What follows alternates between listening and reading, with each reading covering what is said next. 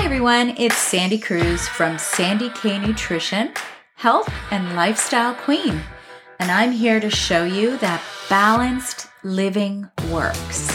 This is especially for all you ladies over 40. We will cover a range of exciting topics with many special guests, and I really look forward to this season. Bye for now.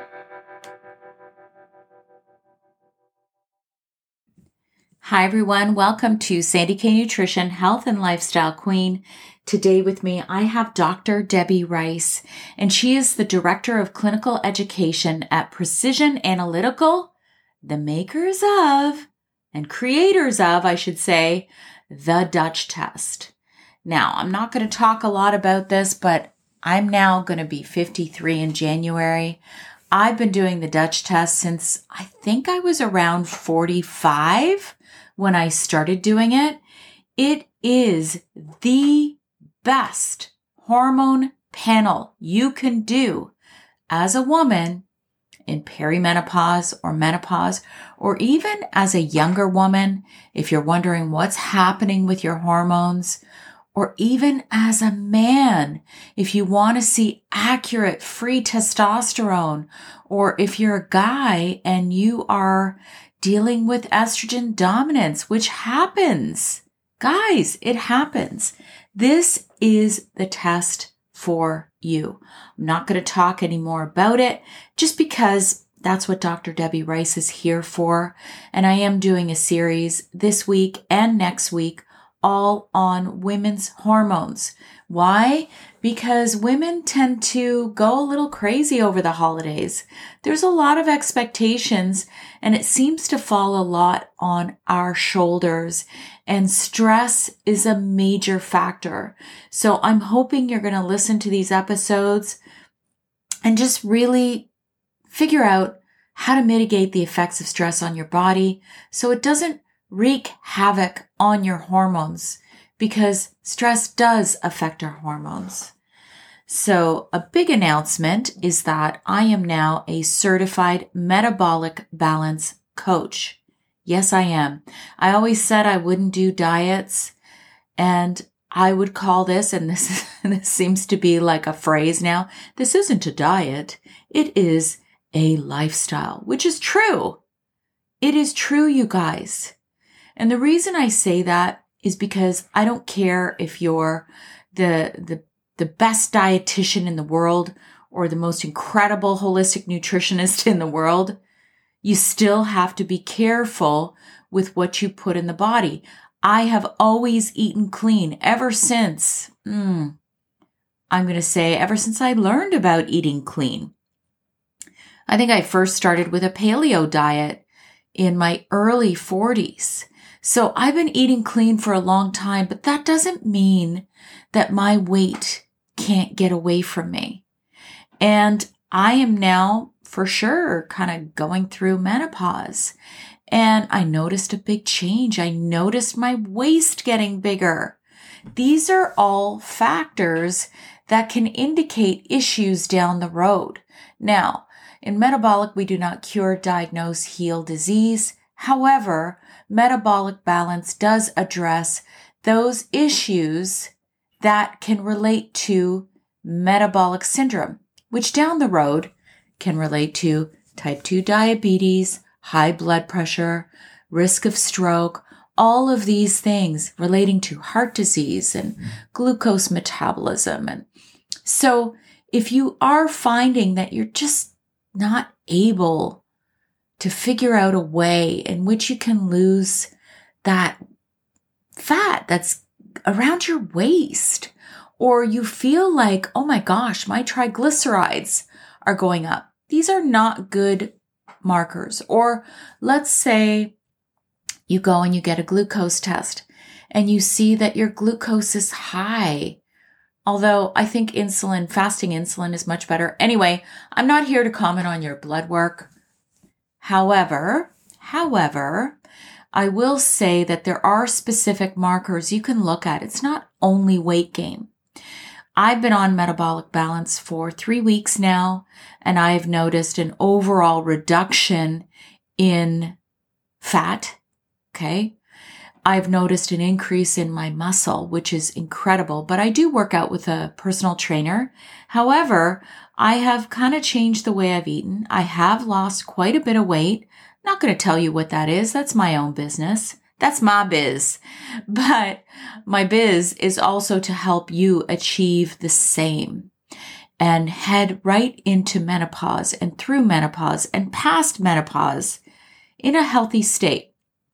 So if you want to be part of my first group in metabolic balance, I have been a holistic nutritionist for some, some years now, but I am doing an introductory group program for metabolic balance, and this will be at an induct, at an introductory rate. And I will also include a coaching on therapeutic grade supplements, on longevity, on biohacking, on things that you just don't get really anywhere else. I'm going to say I'm pretty special, you guys. If you want in, email me, sandy at sandyknutrition.ca. I don't have a lot of spots. If this is for you, definitely send me an email that you're interested because blood work is involved. You have to get blood work in order to do metabolic balance. The other thing, if you love this episode, please, please share it. Share it with anybody who might benefit.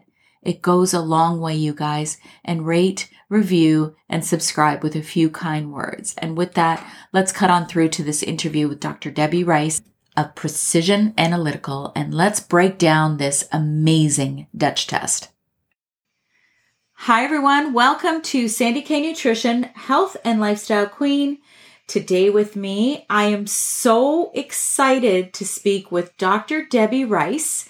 She is the Director of Clinical Education at Precision Analytical, the developers of the Dutch test. And everyone who listens knows I talk about the Dutch test constantly. Dr. Rice is a naturopathic doctor who maintains practice where she focuses on pediatric health, hormone health, thyroid health, and adrenal health. She has had experience working with communities in need, both in the United States and internationally. Her training has been primarily in women's health, pediatric care, hormone therapy, and hormone function, as well as complementary adjunct care. Dr. Rice utilizes multiple modalities, including diet and lifestyle, botanical medicine, and conventional approaches that meet the patient where they are at in their health journey. And Dr. Rice's passions include activism for access to healthcare, yoga, and exploring nature. Welcome, Dr. Rice. Thank you so much. I'm so happy to be here. Yes, I'm happy that you are here because as I said, I talk about the Dutch test all the time. I've been doing it for over seven years and I am just, awesome. I honestly believe this is, you know, truly from my heart that had I not been doing it all these years, I could have had some other issues with my health other than thyroid health. Mm. So, you know, we'll we'll get into all of that today, but you know, tell me your story. Tell me how you became a naturopath doctor and, yeah. you know, your passions. Yeah. So I, I've wanted to be a doctor since I was a little girl. I wanted to be a doctor or a teacher. And there's this beautiful part of naturopathic medicine that one of our tenants is doctor as teacher, um, yes. um, which I love. Um, but part of that was, you know, I didn't know what naturopathic medicine was. I didn't know it existed. I was on the road to go to conventional medical school. And um, in all of that, I was like, well, you know, I, I want to do the doctor thing, but I also want to do nutrition and I want to do, you know, personal training and, you know, all of the lifestyle things that go with that. And um, I, I, it was the summer that I was studying for MCATs. And one of my girlfriends called me and she was like, I found it. And I was like, what did you find? And she was like, I found naturopathic medicine. And I was like, I don't know what it, what. um, and so she explained what naturopathic medicine was. And I was like, that's like everything I want to do, but in one job. Like I don't have to do three different jobs. And she was like, exactly. Um, so I ended up, you know, checking out what is naturopathic medicine? What are the schools? What is the life? Like all of that stuff. Um, and part of that, that kind of continued to fuel that for me was I ended up having some significant health issues when I was 17, 18. Um, ended up doing a lot of research on my own, you know, being my own advocate. And in that, you know, when you go through certain personal struggles like that, you realize, like, oh, you know, this is where maybe the system could be supported better maybe the patient could be supported better you know like oh actually you know all of the things that you put in your body do make a difference mm-hmm. all the things that you put on your body do make a difference i remember in naturopathic medicine i think this was my first or second year one of my friends i was slathering on some victoria's secret lotion and she was like what are you doing and i was like this is my favorite smell and she was like do you know what's in that and i remember thinking no. Yeah. No. like I don't. I just it just smells good. And she was like, Debbie, you need to throw that in the trash. And she's like going through the ingredients. And I was like, oh my, like this is part of why I'm here, right? Like this is part of, oh yeah, right. Like that's what I need to learn about. And that's, you know, just having that acknowledgement and recognition of like, oh right, like it's not just the food you put in your body, but it's all the stuff you put on your body too. Yes. yes. Um, so yeah.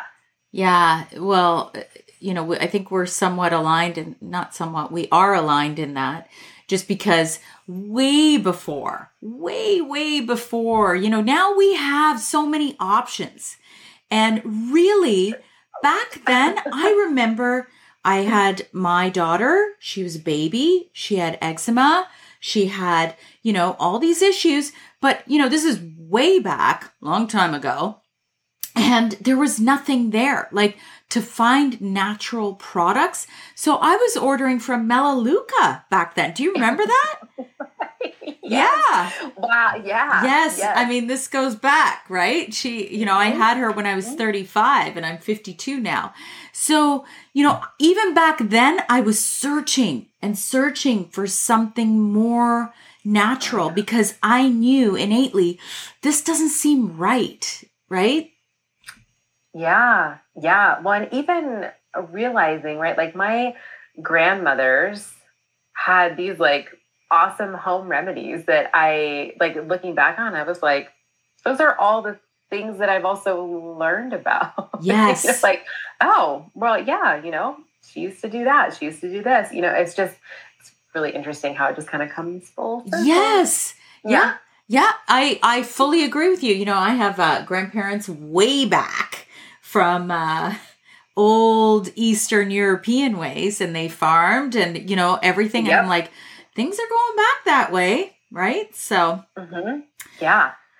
Yeah. So let's get in to the Dutch test because that's why yes. we're here. We're here to talk about why it's different. And the biggest question I get from everyone is What's the difference? Why yeah, would. I go and spend X amount of money on doing a Dutch test when I can go and here in Canada, you go and you get your blood work done for free, right? So yeah. I we need to really nail this down. What's the difference between blood versus urine versus saliva? Yeah. So, and these are great questions, right? Because there there is nothing wrong with doing a blood test to right. see what your estrogen levels are, right? it's a great way to see, hey, I just want to know what my estradiol level is. Great. We can do a blood draw, figure that out. We can do that. Same thing for your progesterone, same thing for your testosterone. And then blood testing are also called serum testing. When you're looking at testosterone and looking at the complete picture, you're looking at a total and a free testosterone, right? You want to know what the body's making and what is being used of what it's making. Um, so if you want a quick hit on what your estrogen, progesterone, testosterone levels are, you could certainly do a blood draw. Um, where the Dutch test comes in to offer more information is it's more expansive or more comprehensive because it does give you how much estrogen is there, how much estradiol is there, because that's usually what's tested in blood. It tells you your progesterone, it tells you your testosterone. But what it does is it kind of further opens up that um, I call it almost like looking under the hood of the car, right? Like you have this beautiful car. You can see that it's a, I don't know, red Mustang. It's beautiful. So you know it's a red Mustang.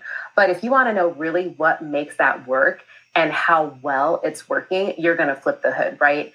That's what a Dutch test is. Mm. So in that, you get more detail on how much estrogen is being made. And you get the idea of not just your estradiol, but there are three estrogens primarily that we look at your E1, your E2, and your E3. That all shows up on the Dutch test. We want to know, right? Like, are you making a lot of the estradiol?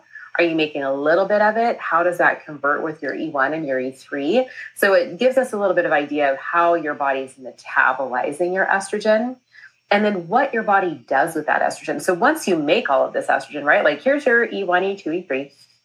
And then where does it go? What does it do? Does it make good estrogen? Does it make bad estrogen? How does the liver manage your estrogen? And the reason why that's important is because let's say we do a blood draw, we get your progesterone, we get your estrogen, and we can see, like, oh, okay, maybe this should be better balanced, or maybe this looks good. But what we don't know is if we look further into that estrogen picture, if we're looking at your phase one metabolism, so on the Dutch test, we get a phase one metabolism of your estrogens and we get a phase 2 mm-hmm. of your estrogens. So that's in the liver. We can see all of that in urine, which is great. Um, if you end up having a sluggish phase one metabolism, that means that it's not working as quickly or efficiently as it could through phase one. And a lot of times that means that there's going to be a little bit of congestion or backup of that estrogen. So you end up having these estrogens hanging around a little bit longer. Right. And that can also contribute to symptoms of higher estrogen. Right. And so it's not just about your estradiol, right? Like, yes, that's helpful. But additionally helpful is going to be so is that estradiol going where it needs to go so it can do what it needs to do in a healthy manner? Or are we getting some backup there that's not allowing that estradiol to do what it needs to do appropriately? And so that's not just in your phase one, it's also in your phase two. So we can see, right? Like if you have a double whammy, which I call, you know, like your phase one is not doing too great and your phase two is not doing too great, not only do you have maybe lots of estradiol, you still have it hanging around here in phase one, you still have it hanging around here in phase two.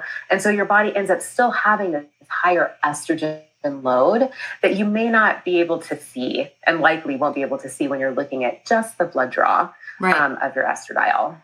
Right. Okay. Yeah. Let's, because a big part of the reason why I started doing the Dutch test was to see why do I have such major PMS? Mm. Why do I have such horrible bloating? So this was in my 40s horrible bloating, breast tenderness, all these different things. And then I found out that I was going down the danger path. Right. Ah, uh-huh. so so I have an aunt who died of uterine cancer. I actually have two. One is an aunt, one is a great aunt. So there are some familial things going on, factors, right? Yeah. Risk factors. But let's dive into Okay, first off, I want to clarify this. When we do serum or blood, why does it always look like your estrogen's oh your estrogen's fine. Oh your your your progesterone's fine. But then you look at the dutch and you're like oh wait a minute. It's not so fine. So there there may be different layers to that. One of the things that i will say is the testing can also influence these levels too. So when we're doing blood testing, we want these to be mass spec, which means like we call this a GCMS. Um, when you're doing an immunoassay in blood, um, one of my friends described this as like when you're doing an immunoassay with hormones, it's like throwing spaghetti on the wall and seeing what sticks in this area. Is that right? what like, doc- oh, you're in this area. Okay, so is that what doctors normally do? If you're like just normally going to get a blood draw, is is that what they normally do at labs? Like, I don't even it know. It depends. Oh, okay. Yeah, it depends. So it depends on which lab is being used for the blood draw. So if it's an immunoassay, it's not going to be very specific. Okay. Um, meaning we're not getting a good representation of what that estrogen or testosterone could look like. So you want mass spec when you're doing blood draws.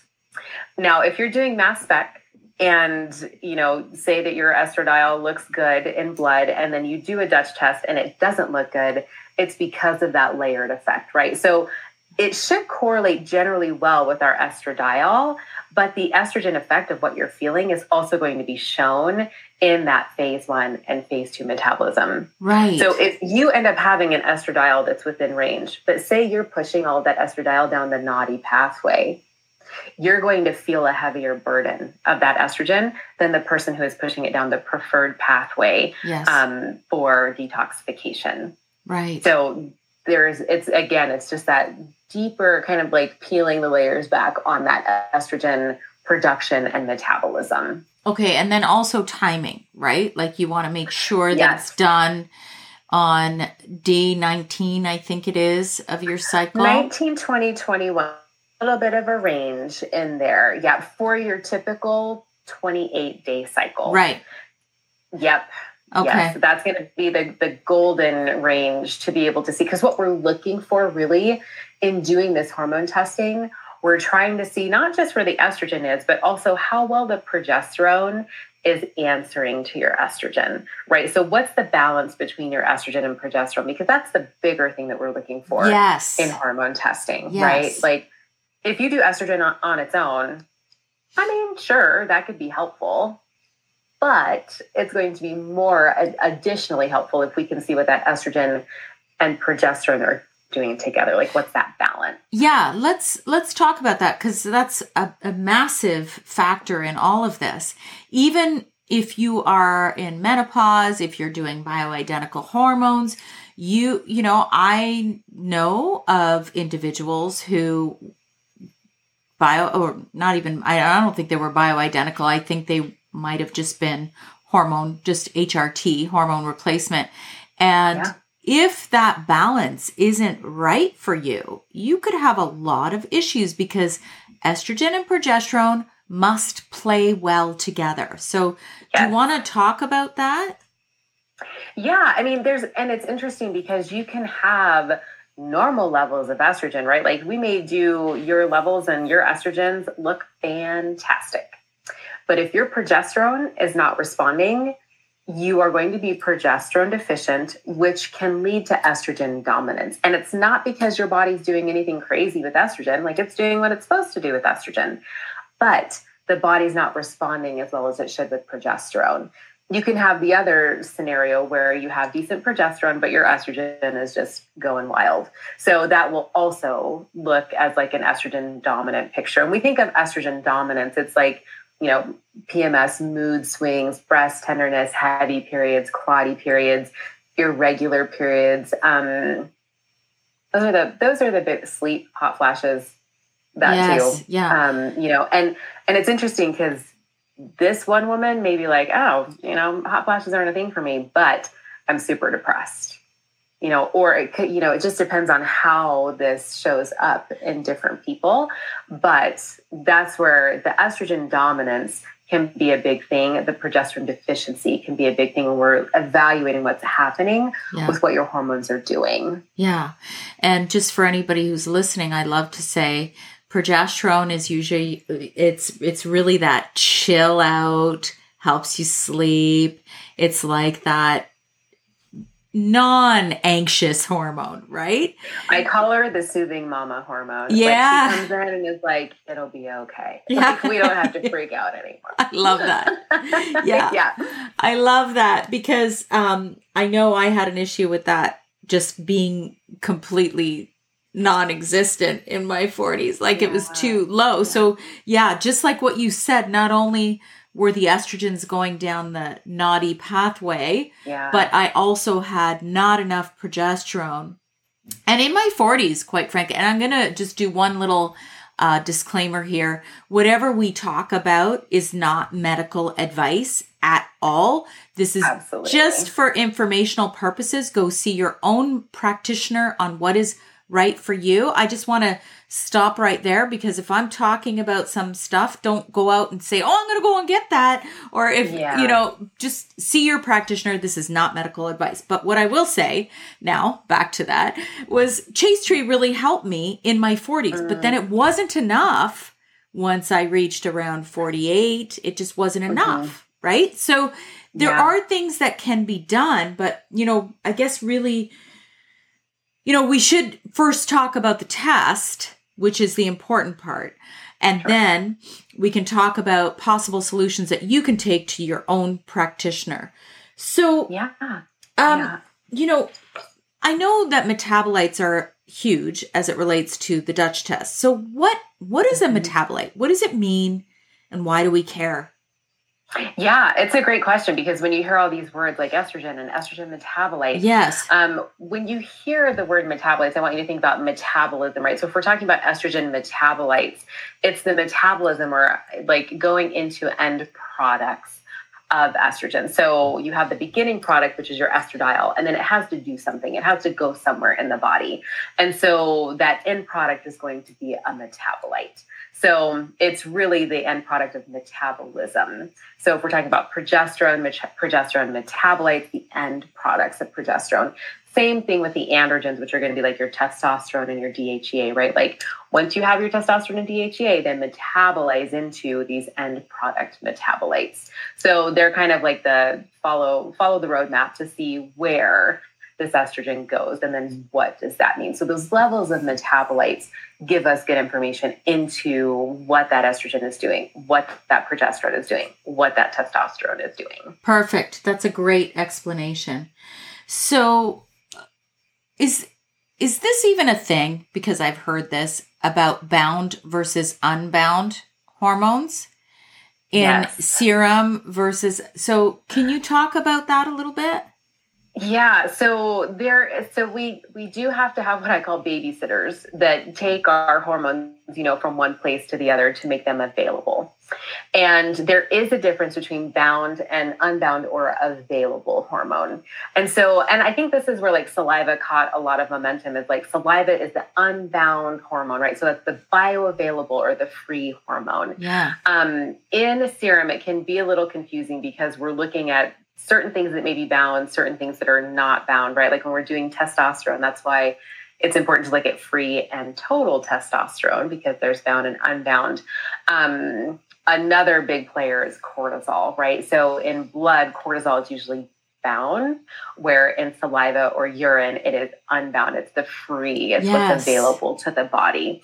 So there is a difference between, you know, what the babysitter's holding on to, trying to get it where it's going to go, versus what is active and available to act on your estrogen receptors, right? Like your estrogen can't do anything until it is activated, right? So that's what we're looking at. Like if you're bound, you're not active. When you're free, that's when estrogen can do its thing with the receptors. Yeah. I love how you like explain that. that. Yes, that's a great way to explain it.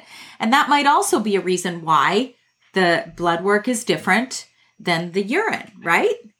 Yeah, it's or, interesting because yeah. A lot, yeah, some of the testing uh, modalities can influence that. The other thing, so in looking at this, we generally see good correlation between blood testing and Dutch testing for estrogen, unless they're, um, well, the other thing that I always try to make sure of is if you're doing a Dutch test on a certain day, that you would do the estrogen blood draw the same day. Okay. Because you can have significant variances within 24 hours, depending on where you're at in your cycle. So that can be a, a thing too, right? Timing of testing. Um, the other thing is if you're doing hormone therapy, right? Like if you're using creams, I feel like um, creams can have the way that the body grabs onto that cream and pulls it into the bloodstream can be quite variable.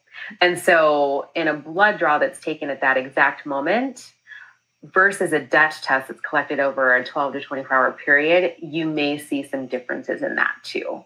So, there are some things that could complicate when you're doing that kind of comparison.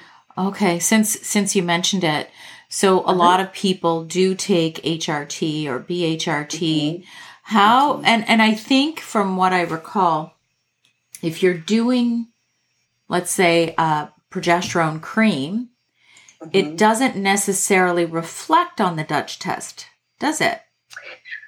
So it's it's interesting. There are the one thing about progesterone, like progesterone itself is what we call a lipophilic molecule, which means it likes fat. So it likes fatty tissue. Um, when you use a progesterone cream, depending on where you put it on your body, right? Like if you put it on your wrist, it has a, a quicker delivery system to get into the bloodstream, right? Like you can see your blood vessels on your yes. wrist. But if you're putting it like on breast tissue, if you're putting it in like on your thighs, like the upper thighs, there's a lot more fat tissue there that doesn't have the same kind of blood flow.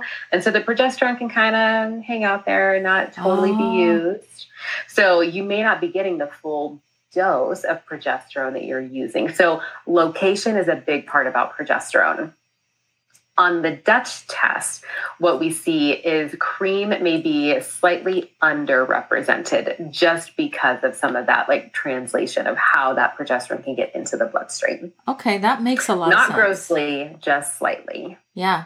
And then some people take progesterone capsules. So that would mm-hmm. definitely reflect more because, like, I had to move from the cream to the capsules. Mm-hmm. So, um, but that would definitely reflect more. Yes. And the reason for that is whenever you put anything in your mouth, it has to go through your liver for yes. processing. We call this first pass metabolism. And especially because it's a urine test, we're going to get a lot of those um, progesterone metabolites dumped into the urine just because of how the body processes it. Um, the I will say when supplementing with progesterone, it's going to be tricky whether you are doing a Dutch test, a saliva test, or a blood test, mm-hmm. just because of the way that the body metabolizes it, either oral or as a cream. So I like to put that out there. Like progesterone is the one, like, oh, that one's a little tricky when supplemented. Now, when if you're not supplementing, even you know, blood is a good it's a good opportunity. Saliva can be, depending on what their testing method is, and Dutch is a great option for that too. Okay. All right, let's get into what it actually shows. So, cortisol, that's yeah. a biggie because uh, yeah. yeah. Like let's let's talk about why it's so amazing to measure cortisol this way. Yeah, so there the one I don't want to say the one. One of the major things that sets Dutch apart is you do get your free cortisol curve. And when we talk about a free cortisol curve, we're talking about what your cortisol does in a day, right? So cortisol is your daytime hormone. It's supposed to get you up and ready for the day. So we're generally going to see this rise in cortisol and then it calms down so you can sleep at night. So the, cortisol curve is a lot of like when we think about cortisol testing, especially in functional medicine, we think of that daily cortisol curve, also called the diurnal pattern yes. or cortisol pattern. Yeah. Now, sorry, go ahead. No, I, I, I, I'm going to ask you then because it gets so confusing because there's cortisone and then there's cortisol, and I, I know the pattern. Yeah, I know. So maybe you know it's okay to dig a little deeper on the cortisol. It's because it can oh, be a oh, bit complicated. Yeah. It's it's complex, and when we think about our stress response, I I don't want to minimize it because it is a complex response, right? It is a brain response, right? Because the brain is what signals to our adrenal glands what to do. Yeah. And so, um, on the Dutch test, we have what's called a free cortisol pattern, right? So again, that's that's what's free and available for your body to use. We also have a free cortisone pattern, and there comes that question of like What's it? Okay, what am I looking at yeah. here? And the cortisol is the active form. Cortisone is the inactive form. So the body has to use a gas and brake, right? Like of, of what it gives you to deal with your stressors for the day. And the way that our, I mean, our bodies are very much creatures of habit, especially when we're talking about hormonal responses and our stress response. If we have generally a, a fairly predictable day to day pattern your adrenal glands are going to kind of set up for that, right? Like if they you know, like, oh well, you know, it's going to be our 10:30 meeting that's super stressful. We're going to yeah. have the cortisol ready for that, um, or however that looks, right? So the body has to have that gas and brake to be able to utilize or activate that cortisol as needed. I hope you're all enjoying this week's episode as much as I love bringing it to you every single week.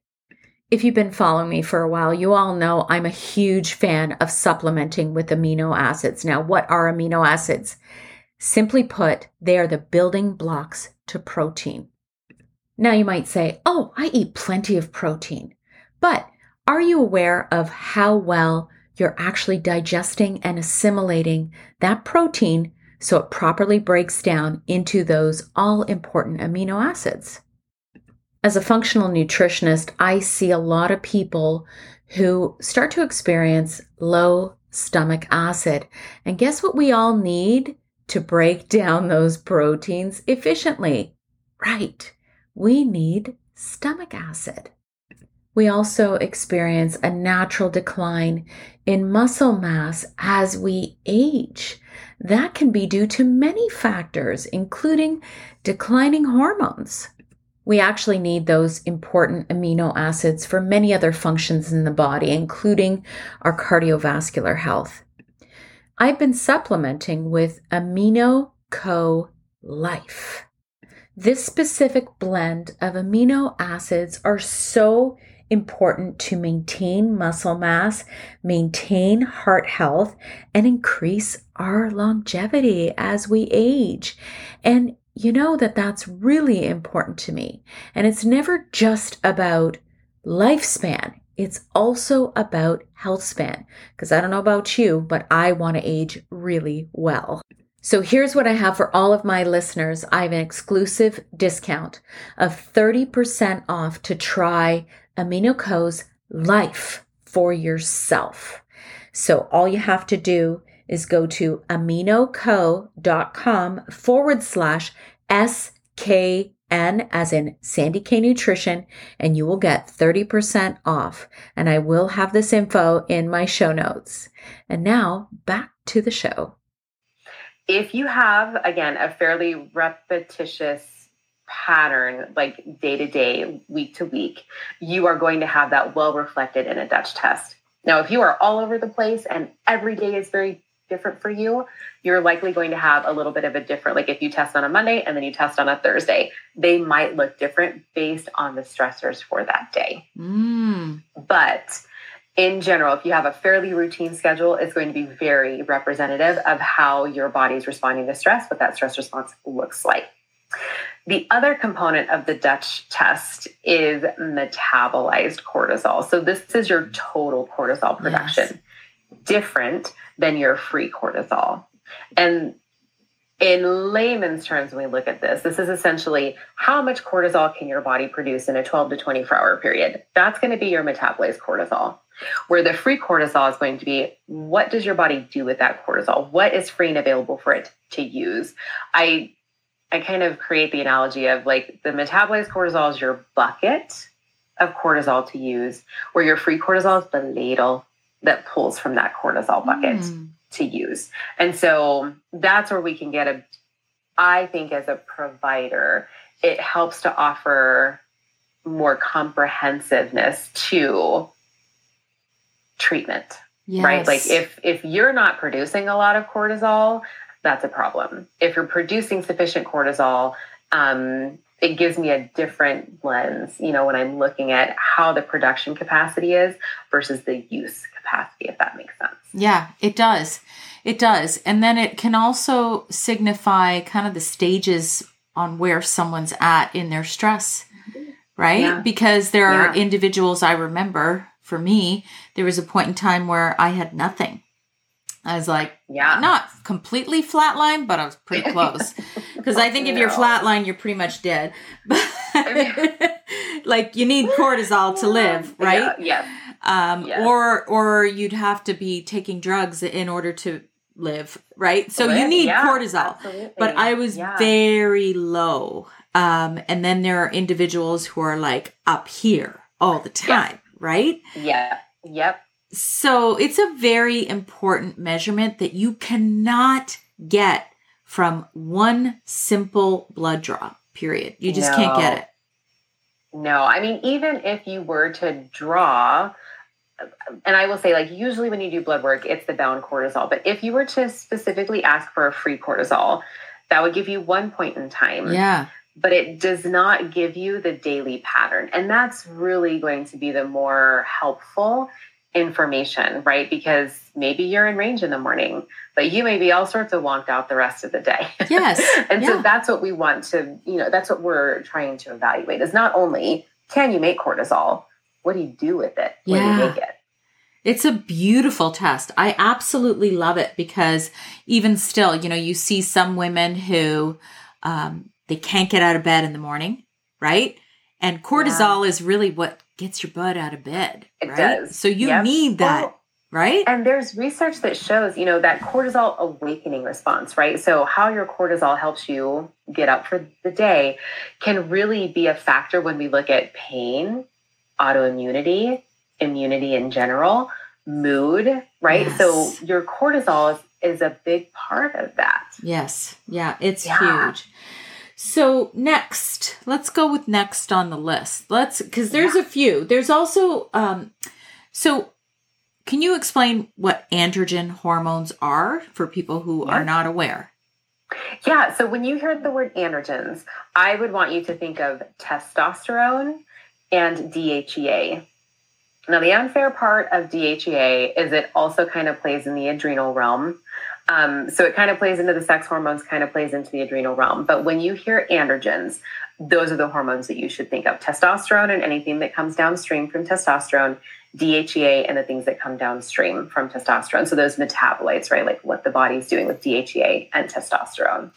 Okay. A lot of times when we say androgens and we say testosterone or DHEA, it's like, oh, the male hormones. Yeah, but also females make a lot of um, DHEA. They also make some testosterone. So it's important for both males and females. Absolutely. And I say this all the time. I'm like, ladies, we need testosterone. Like, you know, there's this, there's this belief that women don't have testosterone.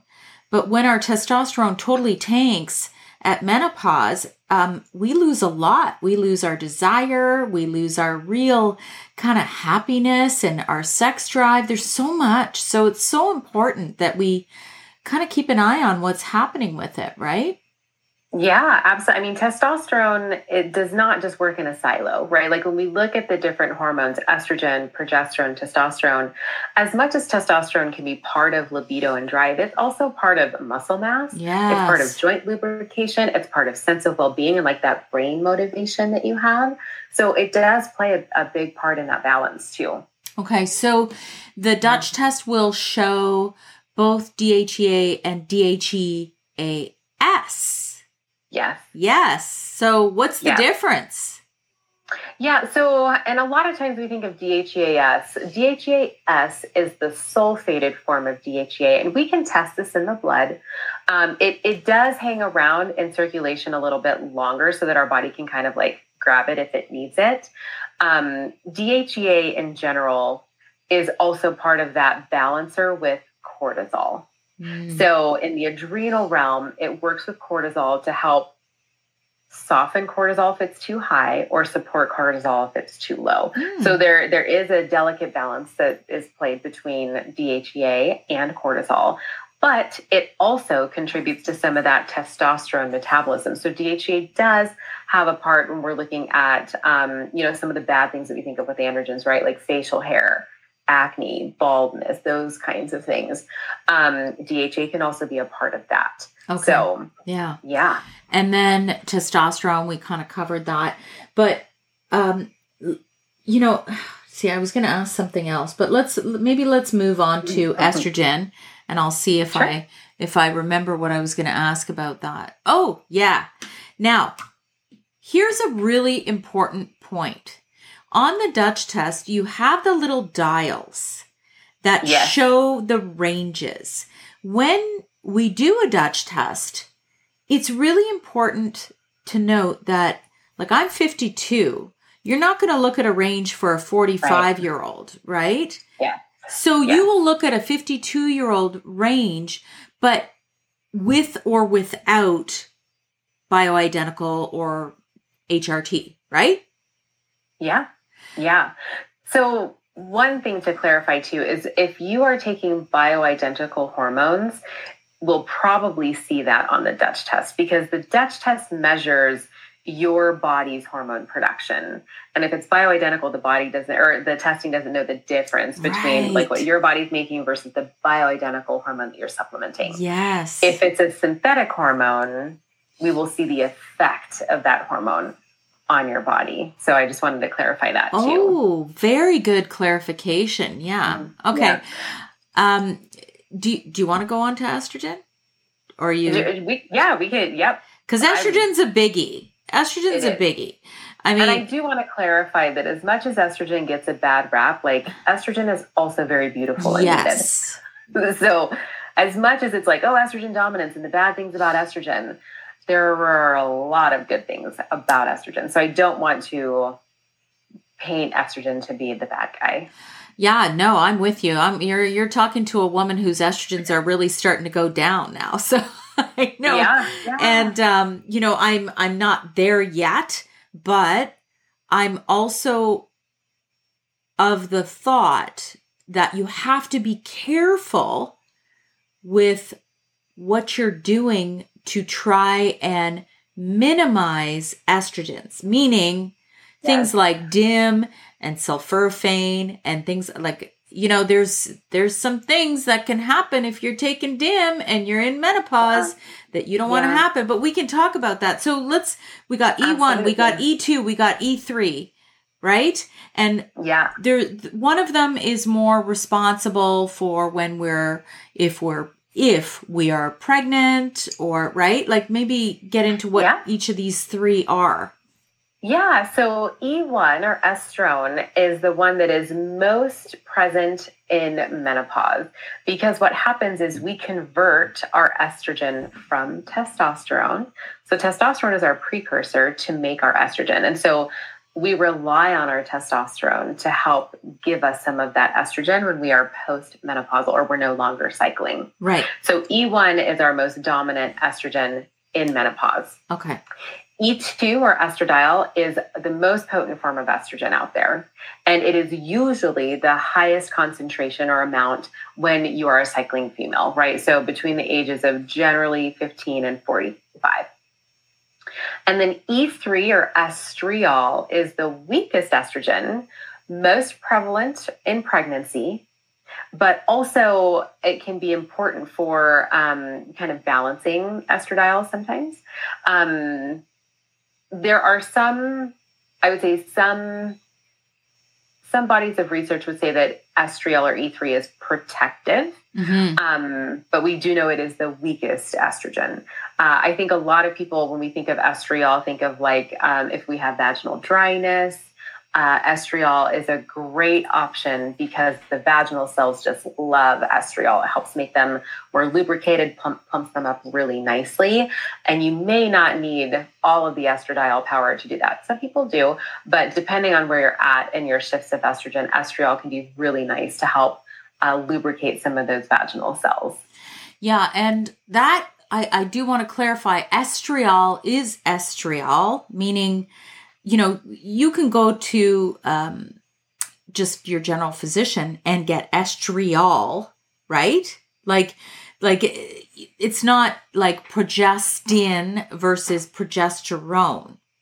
Like there is the bioidentical form, which is progesterone, versus if you go to your general physician and ask for HRT, they will give you the synthetic form of progesterone.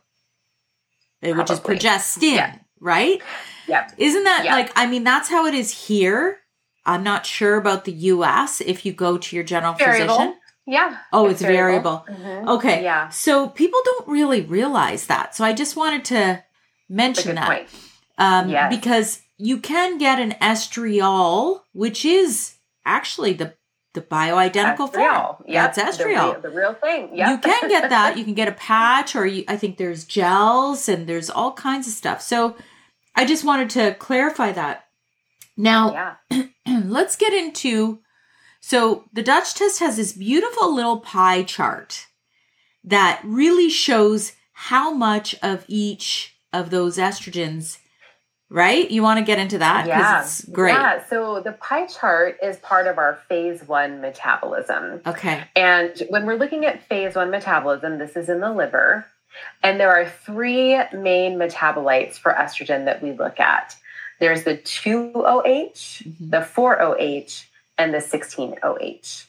And in the world of the pie chart, we want more of that pie chart to have the 2OH. That's the more preferred pathway. It's not as dangerous. Yeah.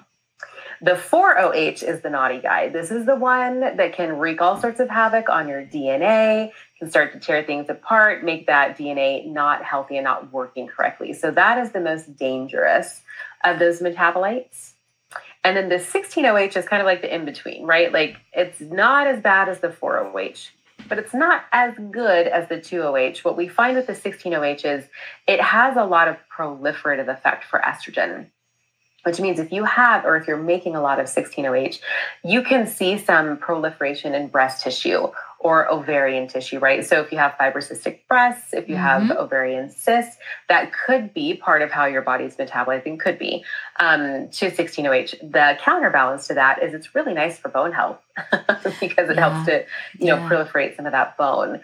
But when we're looking at that pie chart, we want most of that pie chart to be that green or that 2OH metabolite. And then we want a little bit of it to be a 16OH, and we want even less of that to be the 4OH. And that's what we're trying to portray in that pie chart is we want you to be lots of 2OH, some 16OH, and less 4OH. Yeah, it's just such a great visual indicator to see okay you know i have some work yeah. to do and there and and the thing i want to stress is so at the same time that I had thyroid cancer, I actually had a fibroadenoma in my breast.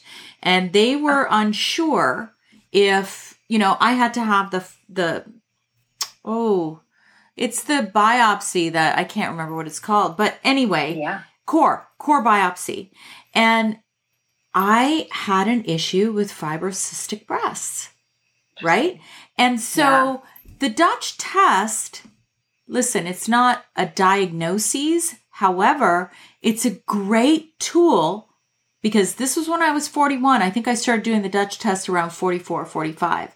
And that was when I started to get a handle on these issues. But I just love that whole picture that it shows you. And you can't, you don't look at it and go, oh, crap there's nothing I could do because there's a lot right. you can do when there you're working with the right practitioner, right? Mm-hmm. Yes. Yeah. When we think about how our body metabolizes or detoxes, so you'll hear a lot of people talk about estrogen metabolism and estrogen detox. Similar, right? Because the body has to detox, and that means metabolizing through things. So when we're looking at estrogen detoxification, that's what we're talking about when we're talking about estrogen metabolism.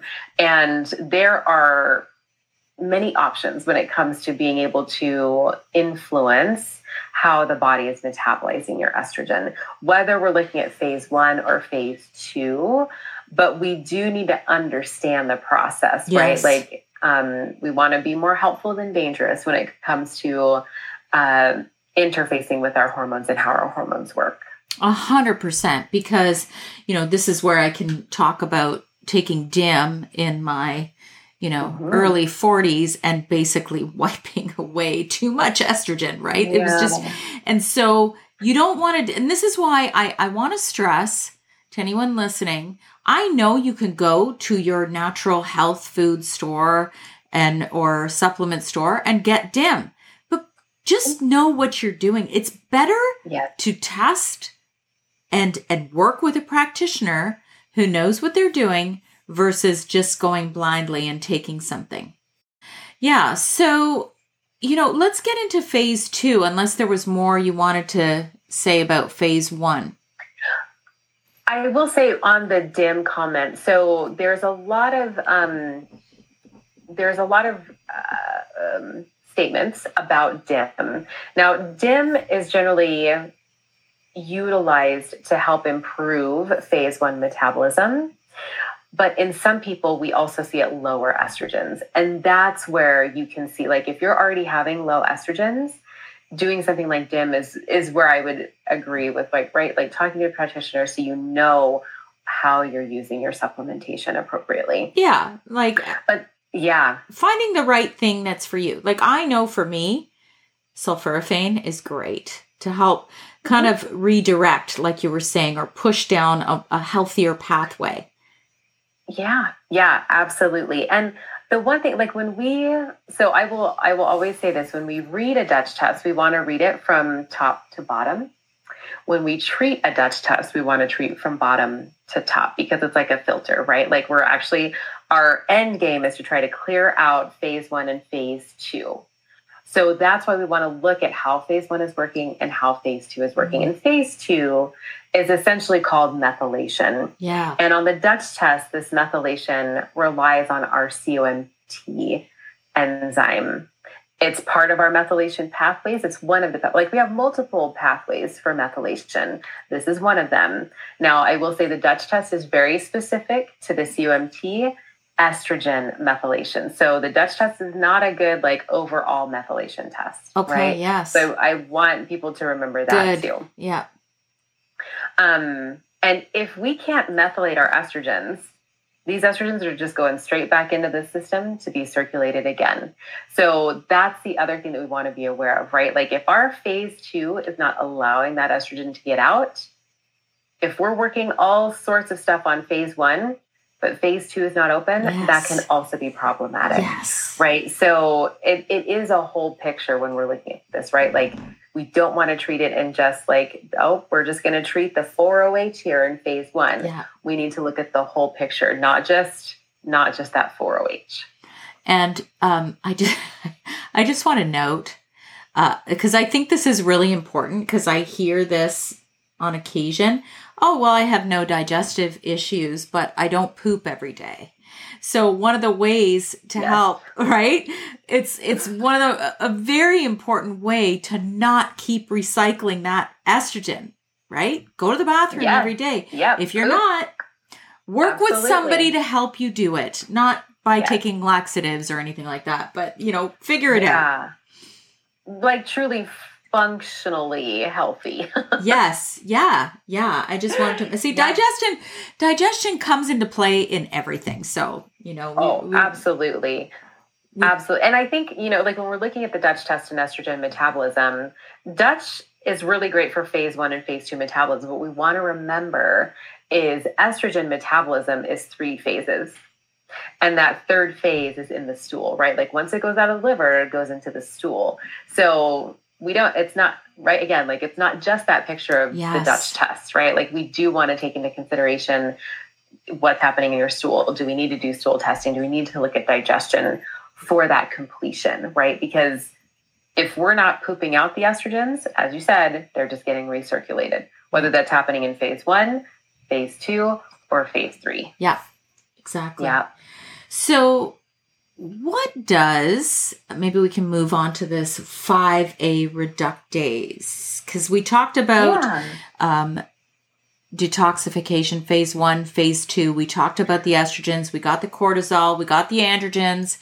Um, maybe we'll we'll go with the f- talk about this and then start talking about the other things the dutch like methyl donors it's going to tell you where you sit with that so 5a reductase activity why is this so important Yeah, so a lot of times when we think of 5 alpha, we think of androgens. So when we have our androgens going down their little pathway, doing what they're supposed to do, they can go down either an alpha pathway or a beta pathway.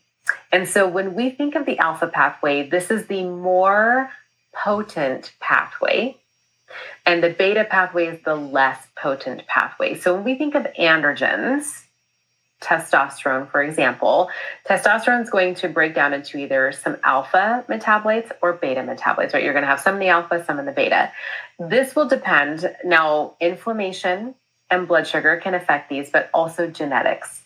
If you have more alpha activity, and you have your normal testosterone, but you're shunting a lot down the alpha pathway, this can actually potentize that testosterone effect for you. Mhm. Now, if you're going down the beta pathway, it can soften that testosterone effect for you. So that's where the 5 alpha reductase activity comes into play. That's the main enzyme that helps, you know, funnel that down the alpha pathway.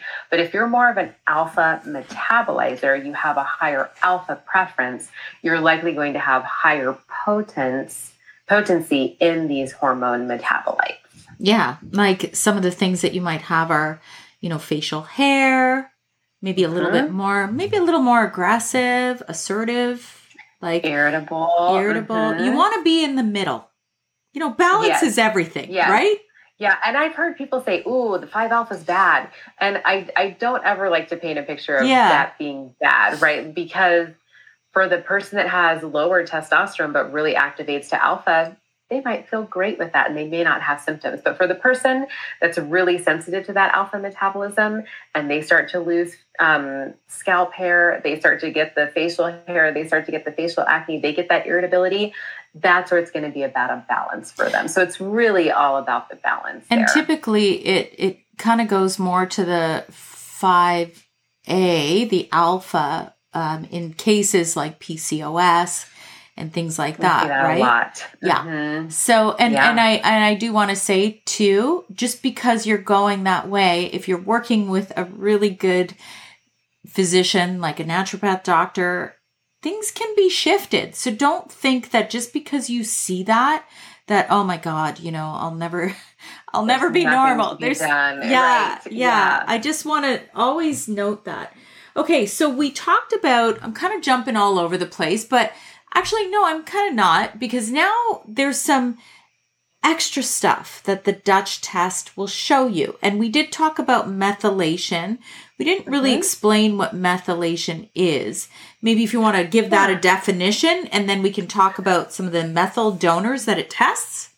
Yeah, yeah. So um, when we're talking about estrogen metabolism, that methylation is at phase two metabolism. And when we're talking about metabolism in general, the major ways that our body metabolizes things is through methylation, through sulfation, or glucuronidation.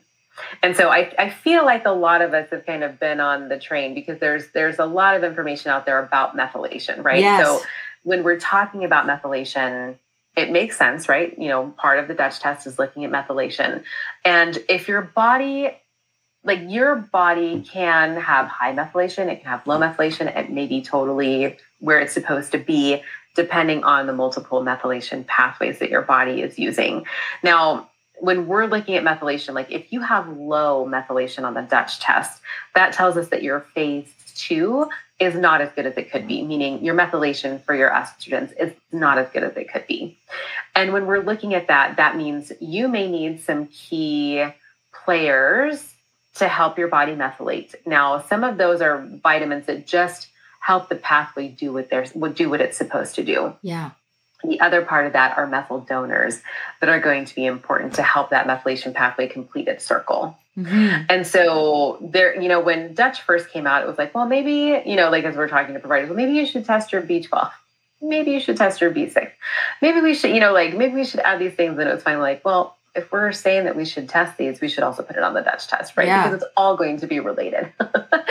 um, so we ended up putting a B12 marker on there, which is called MMA, also known as methylmalonate. And this is very specific. So it's an inverse marker, meaning if you're in range, you have good levels of B12. If you're above range, your body needs more B12 support. And a lot of times we're looking at that methylmalonate, the adenosyl form of B12. So this is where we're looking at different forms of B12 that can influence how your body is methylating. So there are a couple different forms of B12. There's adenosyl B12, there's hydroxy B12, there's cyano B12, and there's methyl hydroxy adenosyl hydroxy. All four of those guys. Yeah. Um, the, the cyano form of B12 is not hugely helpful. The body doesn't break that down very well. With MTHFR, I know that a lot of people know about MTHFR. Yes. I will say MTHFR is different than COMT, right? Like they're different genetic SNPs or there are different genetic genes and enzymes that do different things with methylation. Now, that doesn't mean that B12 is only used for MTHFR, it's only used for COMT. It can be used in both ways to methylate, but on the Dutch test, we are talking more specifically about that COMT. Mm, okay. And so we do add that B12 marker on there to complement that information for detoxification and overall estrogen detox, like methylation. Yes. Okay, I'm going to I'm going to ask you you you mentioned that if you're hot cuz I know I've seen this.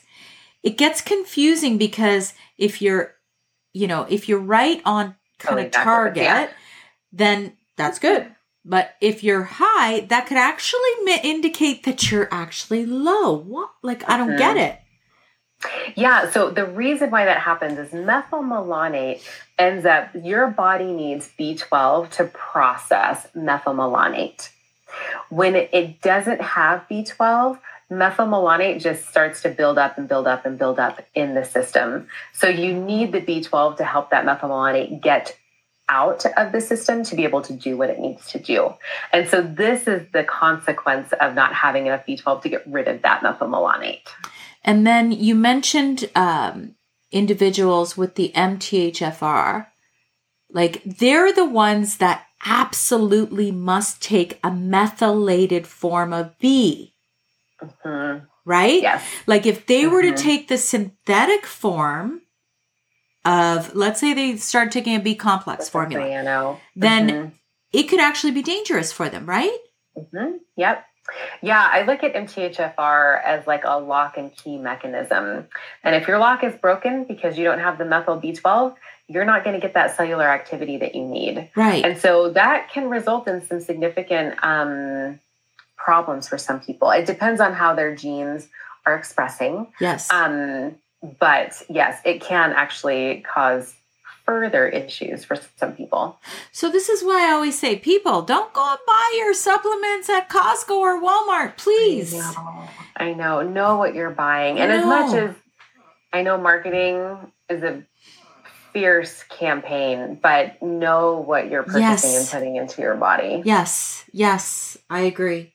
And yeah. I always say third party testing, third party testing, therapeutic uh, grade supplements. Yes. Like, I mean, it's it's just know what you're doing. So um yes. I, we're almost at an hour. So I want to hit it will still test um also melatonin, dopamine, yes, neurotransmitters. Yes. Maybe give me a quick little rundown of that. Yeah. Yeah, so we do some like a little smattering of some organic acids, and these are all related to things relevant to Dutch right? So we have some B6 markers that look at, you know, are you deficient in B6? But also some of the things that come out of that B6 are is there inflammation that we should be aware of, right? Because some of these markers can be indicative of inflammation. Yeah. And we're talking about inflammation, we're talking about how well your body's able to detox, how your energy is, right? Like, is that a stressor for your body? Um, we do look at pyroglutamate, which is about glutathione, right? So glutathione is a very powerful antioxidant yeah. and it helps detox the bad things, right? Like get rid of those toxins. Glutathione and melatonin, right? Melatonin is also a very powerful antioxidant. Yeah. A lot of times we don't think of melatonin as an antioxidant, um, a lot of times we think of melatonin as that, you know, marriage with cortisol, right? Cortisol is your daytime hormone, melatonin is your nighttime hormone. So we do want to see the balance of how well your body is signaling cortisol, right? Cortisol is supposed to pass the baton to melatonin, and melatonin is supposed to take over for a good night's sleep. Yes. But it is also another powerful antioxidant as well. Um, some neurotransmitter markers like dopamine and epinephrine or norepinephrine. So I don't like to look at dopamine and epinephrine, norepinephrine just by themselves. I like to look at it in combination with your cortisol picture. Because when we're looking at cortisol versus these neurotransmitter metabolites, these neuro- so dopamine and epinephrine, norepinephrine are that immediate response to stress.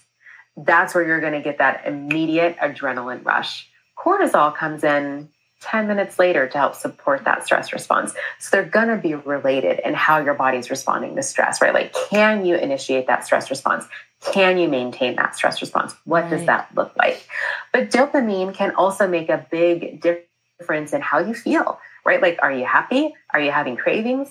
How is your energy, right? Like, dopamine is stimulating. Do you have the energy? Do you have the the capacity to do all of that stuff with your dopamine and your epinephrine or epinephrine. So those are also important when looking at your stress response and energy. Um, we also have a couple new markers. We have the long word beta hydroxy isovalerate is about biotin levels, right? So just looking at um, nutrient support for like hair growth, skin, yes, that kind of metabolism. Um, we have indican, which is a marker for gut dysbiosis. Um, everybody makes indican, but when it starts to elevate, uh, that tells us that there's probably something going on with the gut. Now, it's not the only indicator for gut dysbiosis, but it can be a complementary marker. It's not a diagnosis. It just lets us know we need to do a little bit more work. And the reason why that is relevant is again, inflammation, stress on the body, but also estrogen detox, right? Yes. So we've been able to see some correlations with poor estrogen detox and higher levels of indican. So those are related. Um, the uh, the last marker in there is nope, we have two more. We also have quinolinate, which is a newer marker. This is a neuroinflammatory marker. So when we think of neuroinflammation, think of like brain, nerves, that kind of stuff. So if this marker is elevated, that tells us there's there's inflammation that needs addressed, right? Like how is brain fog? What's happening with memory? What's going on with that? Have you had mm. any kind of um, traumatic brain injuries, concussions, anything there? Yeah. And then our very last marker on that is the 8 hydroxy marker or the 8-OHDG marker. This is very specific to oxidative stress in general. Yes. When we think of oxidative stress, we want to think of DNA damage, cellular destruction, where our cells can't heal, our cells can't function appropriately. So that's a, a pretty important marker, I think, you know, when we're looking at stress on the body and how we're able to heal and how old or capable are our cells to be able to regenerate and do what they need to do on a day to day basis. Yeah. Wow. I mean, you definitely get so much information with the Dutch. When were those? I I know the um the oxidative stress that's been on there for a while. It's been on for a while. Yeah, mm-hmm. yeah. yeah. I, am not sure about the. In, did you say indican? Indican. Indican. Mm-hmm. That yeah, one's so newer. Our, new, our, three new markers would be the beta hydroxy isovalerate, blah, long word, indican, and quinolinate. These three guys were added in July. Yeah. So they are still pretty new. Um, but it was just kind of, you know, just continuing the efforts of like, what are the things that are Dutch relevant that can help in evaluating this case? Awesome. I yeah. loved I I could sit here and geek out on the Dutch test like forever, but I think we covered mostly everything. Is there anything that we didn't cover that you want to cover, Debbie? I was going to say the only additional thing I would say is for progesterone and progesterone metabolites.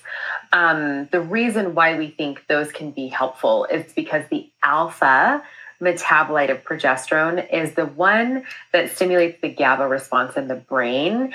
And so we like to know, right, like what is that balance for how your body is metabolizing progesterone?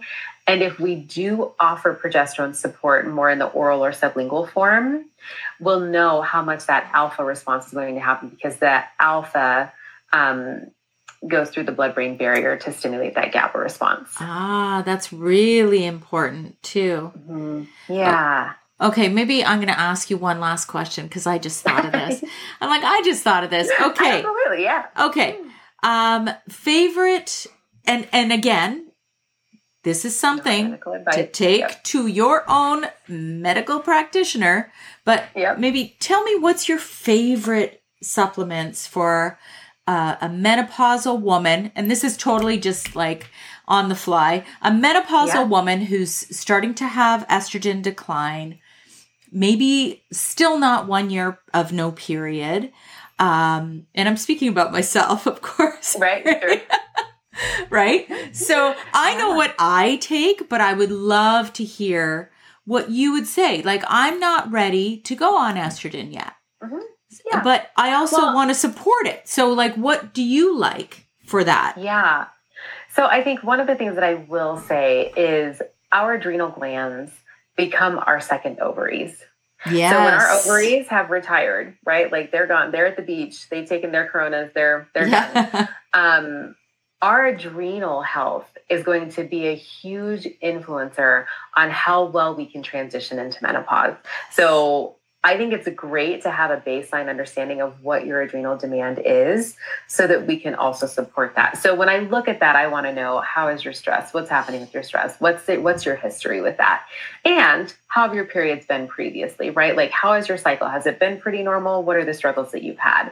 And so in general, I would want to look at appropriate stress support. Yes. And a lot of times this also has to do with all of the foundational things that we know, right? Like we know this, right? Like getting good sleep, moving moving your buns every day, um, having stable blood sugar throughout the day, um, and uh, I think good emotional support, right? Like having a good emotional support network is going to be important. Outside of that, when we're looking at supplemental support, any anything to support your HPA axis, right? So how your brain is speaking to your adrenal glands. Um, some people need more, some people need less. It depends on if you need stimulating versus calming. Yes. So that would be case by case. But looking at that HPA response and how that can be stabilized for you. And then in general, you know, depending on where you're at in cycling, I do feel like Chaste Tree can be very helpful. It does signal to support progesterone response, but it if your ovaries are kind of over it, the the Tree is not going to be listened to, right? Like your ovaries are like, yeah, I don't, nope, not going to do that anymore.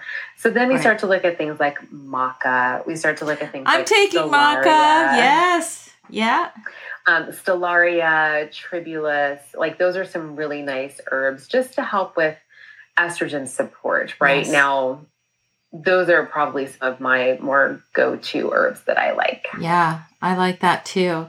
And then for progesterone, I personally have chosen the route of uh, bioidentical because mm-hmm. I needed yeah. it. I needed it and yeah. I wanted it, and it helps me sleep. Yep. I mean, I I I'm I'm a fan of progesterone. Yeah. Yeah. so I hear you. Yeah. I, I think it's important. And then and then for stress, you know, I, I also know what type of personality I am naturally. Yeah. And yeah, I know myself. so for me, I take both ashwagandha and rhodiola. And um, because there are times, you know, like there's the stressed and tired, the stressed and wired. And I think with exactly. us women, we can kind of hit both depending on what's going on with our lives, right? Well, it depends on where you're at in your stress response too. I think there's a lot to be said for that. Like, um, and I also talk about like how full your bank is of cortisol, right? Like, were you born with this much cortisol or were you born with this much cortisol? Yeah. And how has your body used that in your life? And are you one of those people that has always been, you know, like type A, go, go, go? Or are you the kind of person that's like, mm, no, I, you know, 10 hours of sleep a night. I'm going to go, you know, at a good, you know, slow pace because I can't do that. So it's also kind of, you know, looking at that personality and, and kind of how uh-huh. your body has dealt with stress. 100%. Well, thank yeah. you so much. Tell tell our listeners where can we, you know, find out more about the Dutch test. Yeah, so you can certainly go to DutchTest.com. We have a website that has all sorts of information, webinars, videos, resources. Um, we do have Dutch Test on Instagram. Um, those are probably the, and Facebook. Um, so those are probably the biggest hitters to be able to find. But the website is also going to have a lot of like if you're really trying to dig into a little bit more information, um, you can you can certainly find support there too. Perfect. Thank you so much.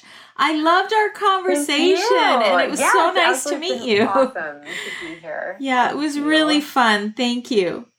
Of course. I can't I can't wait for next time.